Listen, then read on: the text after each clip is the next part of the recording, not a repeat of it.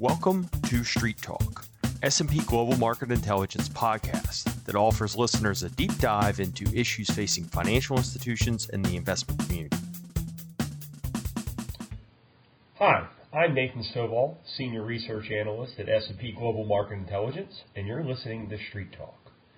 Today we're talking with Chip MacDonald, a partner at Jones Day, who works with banks on a variety of different matters, including M&A and capital raising activity and regulatory issues. And the last bit is what we're going to focus on uh, with our chat with Chip today, talking about potential changes to the regulatory environment and, and how banks should be preparing. Thanks for joining us, Chip. Well, Chip, we, we cover a lot of, of a lot of the talk about potential changes to, to the regulatory environment and, and the potential changes in regulatory wins. You know, we've seen the House pass the Choice Act, which would, would call for pretty significant regulatory overhaul. The Treasury's come out with a number of its own recommended reforms. But, you know, one of the fundamental questions that, that I have for somebody, you know, in your chair is, you know, if I'm a banker, what should I be doing at this point? Um, you know, right now it's a lot of talk. Should should I prepare? How can I prepare? You know, what, what are you recommending with clients? That, that's a, a great question. I think we're seeing a little bit of the pendulum swinging back towards the middle from when Dodd Frank was passed in 2010. It took two years to pass Dodd Frank after the, the credit crisis began, maybe a little more than two years. And it, it has become somewhat of a sacred cow in that you say, gosh, if we change Dodd-Frank, some people react and say, well, why, we can't do that. It's dangerous. I think the more, the better approach is to consider if it's working well, if it could work better, and what goals you have in changing it. And I think some of the core principles that have been announced, uh, you know, in both Congress and the Hensarling bill, the Choice Act, in the Treasury report, and in the executive orders – are hard to argue with. Uh, you know, it's fostering growth and opportunity, allow consumers to make informed decisions, tailor regulation to complexity and risk, and and allow the United States financial system to be competitive globally. So those are all good things. How long is that going to take to implement? Well, the Choice Act has been passed, but there doesn't seem to be a whole lot of appetite for it in the Senate at this point. Um, I think the a lot of this could be done by regulatory action in terms of interpretation and the like. I think you're seeing some some early signs of it. I think that you're seeing applications for M&A uh, activity being processed faster. You're seeing some streamlining of it. The Fed recently reduced the or increased the size of bank mergers that would require responses to their systemically important questions. Um, I think you've also seen some call report, you know, streamlining to reflect uh, cost to smaller institutions. And you're seeing over the last week or so some relief on, on Volcker in terms of interpretive guidance on seeding funds and um, foreign funds and the like that have been sort of languishing since the regs were adopted a, a few years ago. We're seeing a little bit of green shoots, if you will, but maybe even more importantly, a regulatory attitude that um, recalibrating Dodd-Frank and the interpretations under it are appropriate given where the banking system is today. Now, on the legislation, it's very, very hard to predict timing. Right. Yeah, and the one thing you know, we always hear is is uh, uh, years, if not you know, not months, uh, and certainly not weeks in terms of the legislative environment. And you know what you're talking about though is a number of incremental changes. Mm-hmm. And one of the things that, that that I feel like could be possible is you know folks would say that they call Dodd Frank death by a thousand cuts because it was a lot of small things, some bigger, obviously capital changes, liquidity changes, particularly for the big guys. But you know, could we see sort of the same thing where you get enough of these incremental changes, they eventually add up and and really make a, a big impact on the way uh, banks operate? I, I think you could. I, I think you know you you could see you you've got a couple of other things out there that ought to be thought about, and one is cybersecurity, one is OFAC and terrorism, as well as AML BSA. And those aren't going to go away. In fact, even today, the Secretary of the Treasury was reiterating some concerns about those items. But I think the, the things that you could see are, you know, like maybe relief for small uh, banks, um, community-sized banks, which the Treasury report defines as banks up to 10 billion in assets. Um, we probably have to, def- you know, first define the, the scope of what the problem is and where relief can be granted, and then I think you could see some some uh, incremental change as you you suggest. Yeah, with the BSA bit, I, you know, I've been making that argument with a lot of our guys internally that there's no way you see any easing there, and and and that's important because th- there's been a handful of surveys, including ones we put out, uh, where bankers say that BSA AML is responsible for something like 50% of their compliance costs. So it's it's a big, big figure. And the one thing I, I continually hear from the BSA experts is that uh, they're asking banks to be the cops, but it's really helping fight the war on terror, so to speak. So it seems like there there's unlikely any easing there, but it, it does also seem, to, to your point, like there might be a little political will, um, uh, even beyond Treasury, uh, to provide a little bit more relief easing for smaller institutions. Yeah, and, and you you see even some agreement on, uh, you know, one of the one of the emotional hot buttons of Dodd Frank, the Volcker Rule, you know, and, and the proposals to relieve banks under 10 billion of Volcker Rule compliance. Um, it's it's that's probably more important um, optically than it is practically because most banks at that level don't have Volcker Rule issues to begin with. But again, it's it's it evidences a, a, at least an attempt to tailor regulation to size and complexity as opposed to just a one rule fit one size fits all. Right, right. You know, one, one of the other uh, pieces that came up in the Treasury report is is something uh, that we had actually seen in terms of easing in the last uh, two years, and that's uh, proposed changes to the small bank holding company policy statement. Uh, you know, anybody listening doesn't know, uh, uh, and if you could explain better than me, I believe that was raised in, in spring of 15, uh, the asset threshold from 500 million to a billion, and effectively that allows uh, uh, banks to hold more leverage at their holdco. Um, and, and downstream funds uh, and count them as equity. And, and Treasury's proposing increasing that to two billion. Is that right? Is that, yeah, and and the, cho- and the Choice Act would increase it actually to ten billion, which would be consistent with the Treasury's definition of a community bank. Part part of the the issue there is that is that that's a very very powerful tool for banks to grow and use their you know capital um, from bank from borrowings from other banks uh, through a holding company and the like. It's it has not been used as much as it, it could be over the last few years because you also have to demonstrate an ability to repay. And so when you had the credit crisis and earnings were in a decline, it was hard to get to the maximum leverage permitted or that could be supported in, in any kind of filings with the Federal Reserve.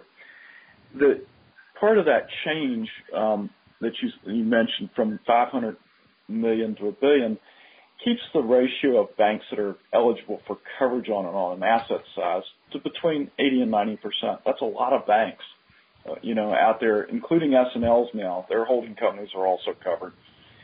Um, it was based in part on legislation that was required to fix a problem under the Collins Amendment or Section 171 of the Dodd-Frank Act, where they actually specified the size limit for small bank holding companies that didn't have to um, comply with the consolidated uh, capital requirements of that act, um, which so they passed uh, Public Law 113-250 at the end of 2014. The Fed followed up in 2015 with a new rule. But the Act also statutorily engrafted the qualitative factors that the Fed had adopted in 2006 to the small policy hold, uh, statement, including not engaged in significant non-banking activities, no significant off-balance sheet activities, including securitization and asset management, and no material amount of debt or equity securities outstanding other than trust preferred that are registered with the SEC. So as you go up the scale and as you've seen bank stocks increase in value over the last year or two, there are a lot of banks that have SEC registered equity securities, and that's sort of an all or none proposition generally. If your common stock is registered, all your common stock is registered. So um, the qualitative factors are something that can be dealt with to a certain extent by Federal Reserve interpretation, which has been generally liberal. They say the qualitative factors don't haven't restricted community banks in particular under the policy statement. But now we've got this legislation so that any increase also ha- might want to consider in asset size should also consider the qualitative factors because the bigger the banks get up the scale, the um, more those qualitative factors become a limiting factor. Right, right. And, and as it stands now, you know, you talked about this uh, a, a, little bit. Uh, the fact that it covers so many institutions.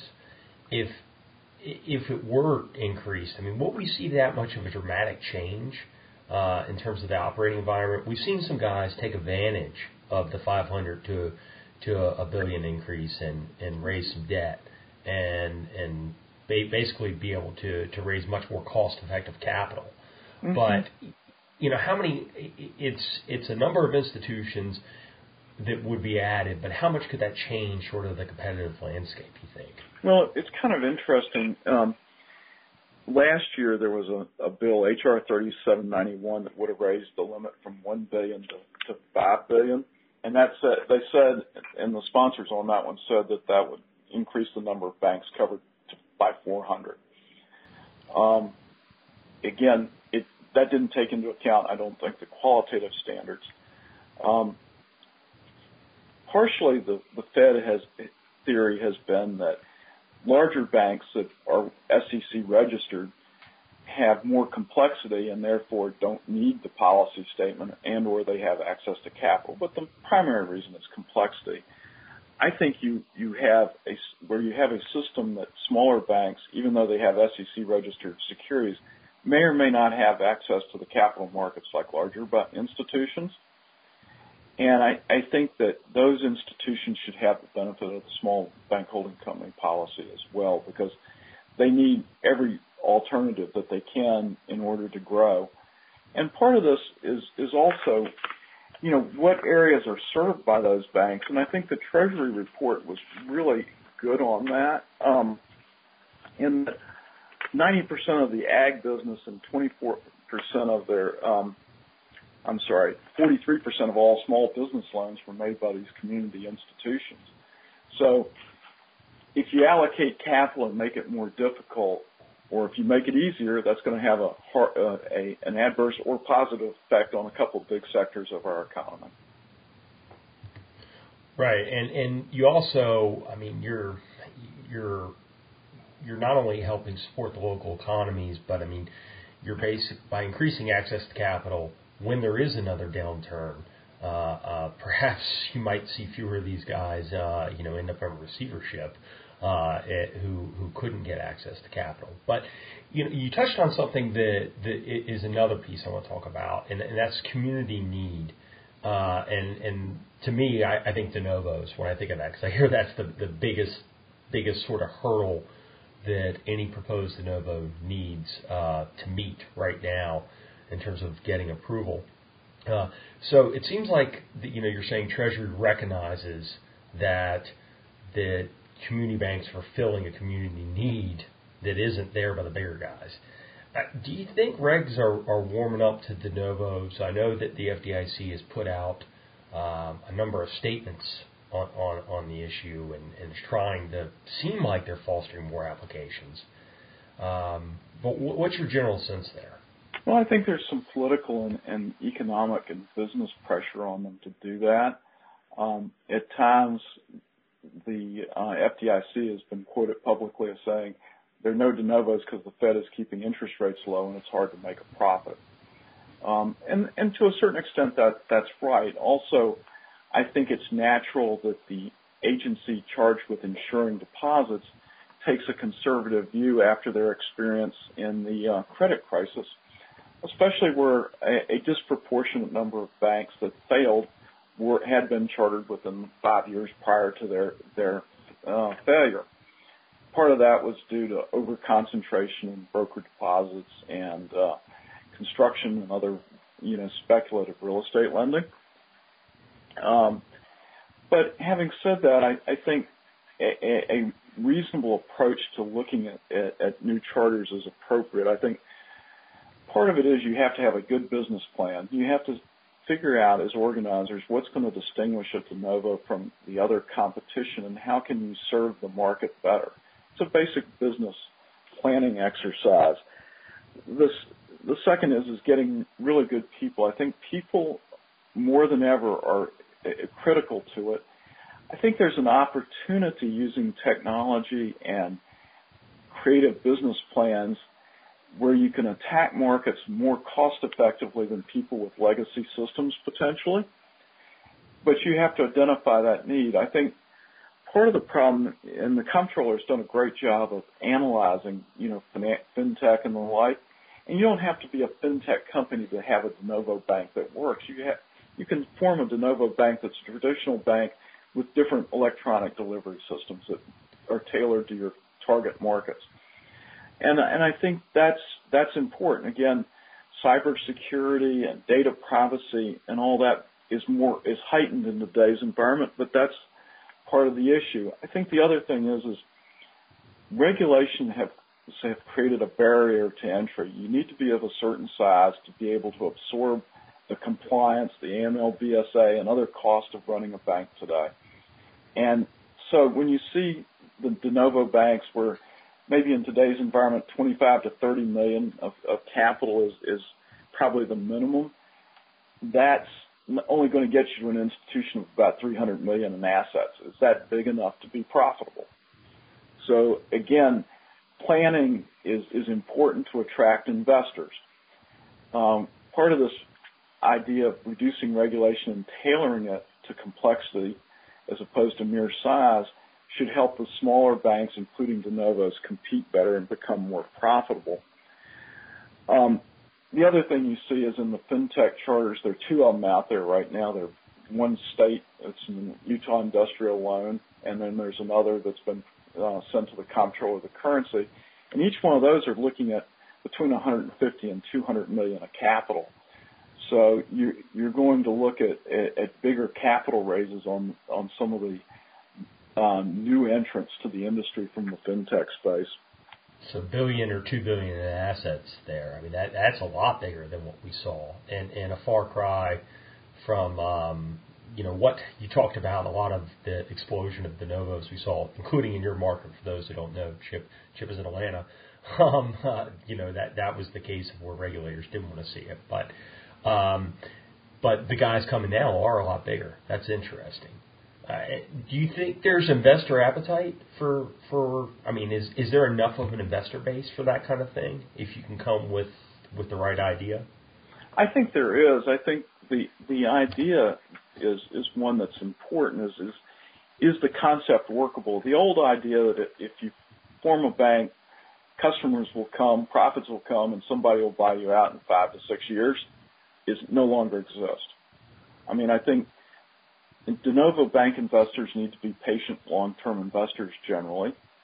Um, maybe some technologies will grow faster than others, but the banking system in general grows with the economy.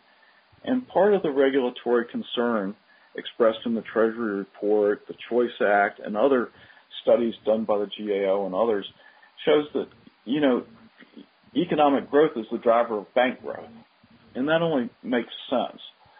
Um, and if you're at a 2% growth rate, it's a very different opportunity than if you're at 3%. I think the other thing that's out there that is a legislative matter, but could really help all banks um, would be, you know, ta- uh, you know, corporate tax cuts. Um, it's amazing you you now have credit unions with almost uh, 50% the size in aggregate of community banks. Um, there's been an incredible growth in credit unions. They're serving needs, but they're also doing it without the taxes that their, you know, their similarly sized community banks face. and some of the work we've done to that point, I mean, you could see that the boost in profitability, even with you know a 10 to 15 percent cut in, in corporate taxes, all of a sudden the ROAs and ROEs are there. Uh, it, it, it, sort of, you know, we've kind of made the case that it puts to bed the, the argument of can the industry earn its cost of capital. So it would it would clearly provide a big boost and and likely would think greater investor appetite. Yeah, I I agree. I think I think that's there. I think some of the other efforts that the Treasury and others are looking at is how do we have a, a system of banking in the U.S., which is a dual banking system of state and federally chartered institutions, that we're, you know, there's there's 6,000 banks roughly, and and mo- you know the biggest numbers are in the community size space, and you know, but that are subject to international capital standards that apply to systems that are generally much more concentrated with a very limited number of large banks in the system. So again, it, part of the issue is looking at how we tailor our regulation consistent with size, or not size so much, but complexity and risk, but also consistent with international norms without taking on Basel III standards and applying those to banks that are to a banking system that's incredibly different in terms of its distribution of, of banks in terms of size and risk and complexity. Without doubt. Well, I, I think that's all the time we have today, but thanks so much, Chip, uh, for an insightful discussion. Thanks, Nathan. It was a pleasure.